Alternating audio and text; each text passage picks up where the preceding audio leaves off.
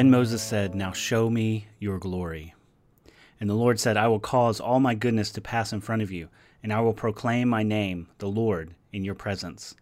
I will have mercy on whom I will have mercy, and I will have compassion on whom I will have compassion. But, he said, You cannot see my face, for no one may see me and live. And the Word became flesh and dwelt among us, and we saw his glory glory as the only begotten from the Father, full of grace and truth. Glory is a theological concept that is crucial but also complex. It's one of those biblical words that is familiar but difficult to define precisely. What's clear from the scriptures is that glory is intimately connected to the person and work of God Himself. When biblical texts speak of God's glory, they're usually describing or responding to a revelation of God's being or a theological interpretation of God's mighty acts in redemptive history. The readings for this week pick up on just one of the threads that run through the grand storyline of the Bible about the glory of God revealed in the Old and New Covenants. Specifically, they reflect upon the response to beholding the staggering glory of God's character. In the book of Exodus, Moses receives a revelation from the Lord on Mount Sinai here, the Lord establishes a covenant with the people. He receives the ten words, the book of the covenant, the instructions for the tabernacle, and the regulations for Israel's life. He also intercedes for the people after the covenant breach with the golden calf idolatry. After this disaster, the Lord calls Moses back up on the mountain to receive a new set of tablets and to hear a declaration of God's character. Moses asks God, Show me your glory. The Lord responds with speech and a declaration of his character. Moses hears God say, The Lord, the Lord God, compassionate and gracious, slow to anger and abounding in loving kindness and truth, who keeps loving kindness for thousands, who forgives iniquity, transgression, and sin, yet he will by no means leave the guilty unpunished, visiting the iniquity of fathers on the children and on the grandchildren to the third and fourth generation. Moses made haste to bow low toward the earth in worship. These words and this collection of God's attributes becomes the blazing center of Israel's understanding of God's character. These fundamental realities are the means by which the prophets and poets of Israel interpret God's action in their midst. God is holy, He is also merciful. He is gracious in deliverance, but He is also righteous in judgment.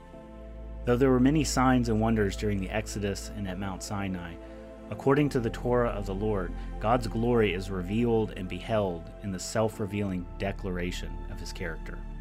What's more, these divine encounters had a visible effect on Moses and the people. The latter part of Exodus 34 records this response. Verse 29 says, When Moses came down from Mount Sinai with the two tablets of the covenant law in his hands, he was not aware that his face was radiant because he had spoken with the Lord.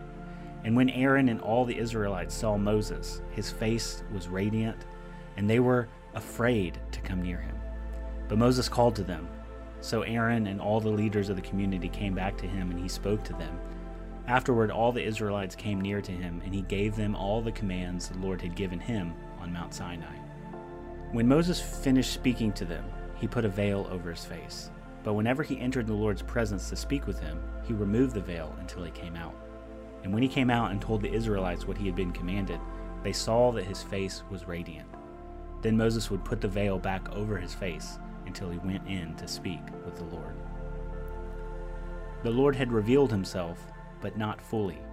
The people heard the Lord's voice, but through Moses' mediating role. Moses' veiled face becomes a visual symbol that reminds the people both of the reality of revelation, but also the distance created by sin. God was with them, but he must be approached with caution and through the path that he has provided. Later in Israel's history, prophets and poets would reflect on the significance of God's special revelation and the nature of God's glory by alluding to this theological force field from Exodus.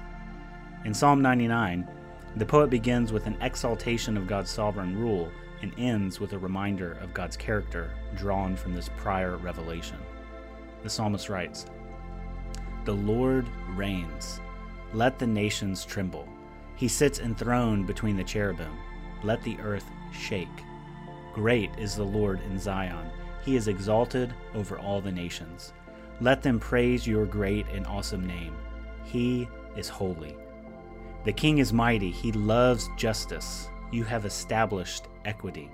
In Jacob you have done what is just and right. Exalt the Lord our God and worship at his footstool. He is holy. Moses and Aaron were among his priests. Samuel was among those who called on his name. They called on the Lord, and he answered them. He spoke to them from the pillar of cloud. They kept his statutes and the decrees he gave them. Lord our God, you answered them. You were to Israel a forgiving God, though you punished their misdeeds. Exalt the Lord our God and worship at his holy mountain, for the Lord our God is holy. In the Gospel of Luke, before his long journey to Jerusalem, Jesus takes some of his closest disciples onto a mountain and reveals his glory to them. In this scene, there are several echoes of Old Testament texts and theological themes from the law and the prophets. Luke records that Jesus took Peter, James, and John with him and went up onto the mountain to pray. As he was praying, the appearance of his face changed, and his clothes became as bright as a flash of lightning. Two men, Moses and Elijah, appeared in glorious splendor, talking with Jesus. They spoke about his departure, which we, he was about to bring to fulfillment at Jerusalem. Peter and his companions were very sleepy, but when they became fully awake, they saw his glory and the two men standing with him. As the men were leaving Jesus, Peter said to him, Master, it is good for us to be here. Let us put up three shelters one for you, one for Moses, and one for Elijah. He did not know what he was saying. While he was speaking, a cloud appeared and covered them, and they were afraid as they entered the cloud. A voice from the cloud came out, saying, This is my son, whom I have chosen. Listen to him. When the voice had spoken, they found that Jesus was alone. The disciples kept this to themselves and did not tell anyone at that time what they had seen. In this remarkably loaded encounter, Jesus is transfigured and seen by his disciples in a visual display of glory. The setting of the scene echoes the scene at Sinai, as the clouds surround Moses and he hears from the Lord. On this mountain, too, there are clouds and a bright light, and a voice that speaks from the cloud. Moses had relayed what the voice of the Lord had said. The Father's voice here identifies the Son and commands the disciples to listen to his voice. When the Son speaks, the people will hear the voice of the Lord himself. Just like at Sinai, the display of God's glory is directly connected to a declaration of God's special revelation. Jesus is the better Moses and the one who speaks a superior word. As Moses and Elijah stand beside him, too, the disciples see an embodied assertion that the law and the prophets testify about Jesus as the Christ. As Peter's comments reveal, though, this moment of transfiguration was but a whisper of God's greater glory. The clouds disappear, and the disciples are left standing in the presence of Jesus, who will soon set his face like flint towards the cross in Jerusalem. The location of this transfiguration account, just at the point of the narrative where Jesus determines to make the final journey to Jerusalem, is a bit of Luke's narrative theology of the cross. The Son will display his glory through suffering, death, and resurrection. Part of the mystery of incarnation is that God's power will be perfected through weakness. The Apostle Paul draws upon the theology of the cross that is so carefully developed in the gospel narratives. Jesus is the mediator of the new covenant that he secures and established through his perfect sacrifice of himself. The good news of the gospel is that believers can now experience relationship with God on the glorious terms of this new covenant. Paul writes in 2 Corinthians 3 Therefore, since we have such a hope, we are very bold. We are not like Moses, who would put a veil over his face to prevent the Israelites from seeing the end of what was passing away. But their minds were made dull, for to this day the same veil remains when the Old Covenant is read. It has not been removed because only in Christ is it taken away. Even to this day, when Moses is read, a veil covers their hearts. But whenever anyone turns to the Lord, the veil is taken away. Now the Lord is the Spirit, and where the Spirit of the Lord is, there is freedom. And we all who with unveiled faces contemplate the Lord's glory, are being transformed into his image with ever increasing glory, which comes from the Lord, who is the Spirit. The readings for this week have allowed us to consider at length the terror and beauty of the Lord's glory and also the profound depth of his grace.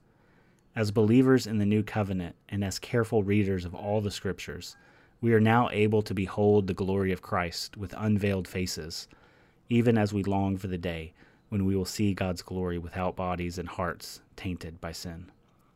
Praise the Lord for his grace.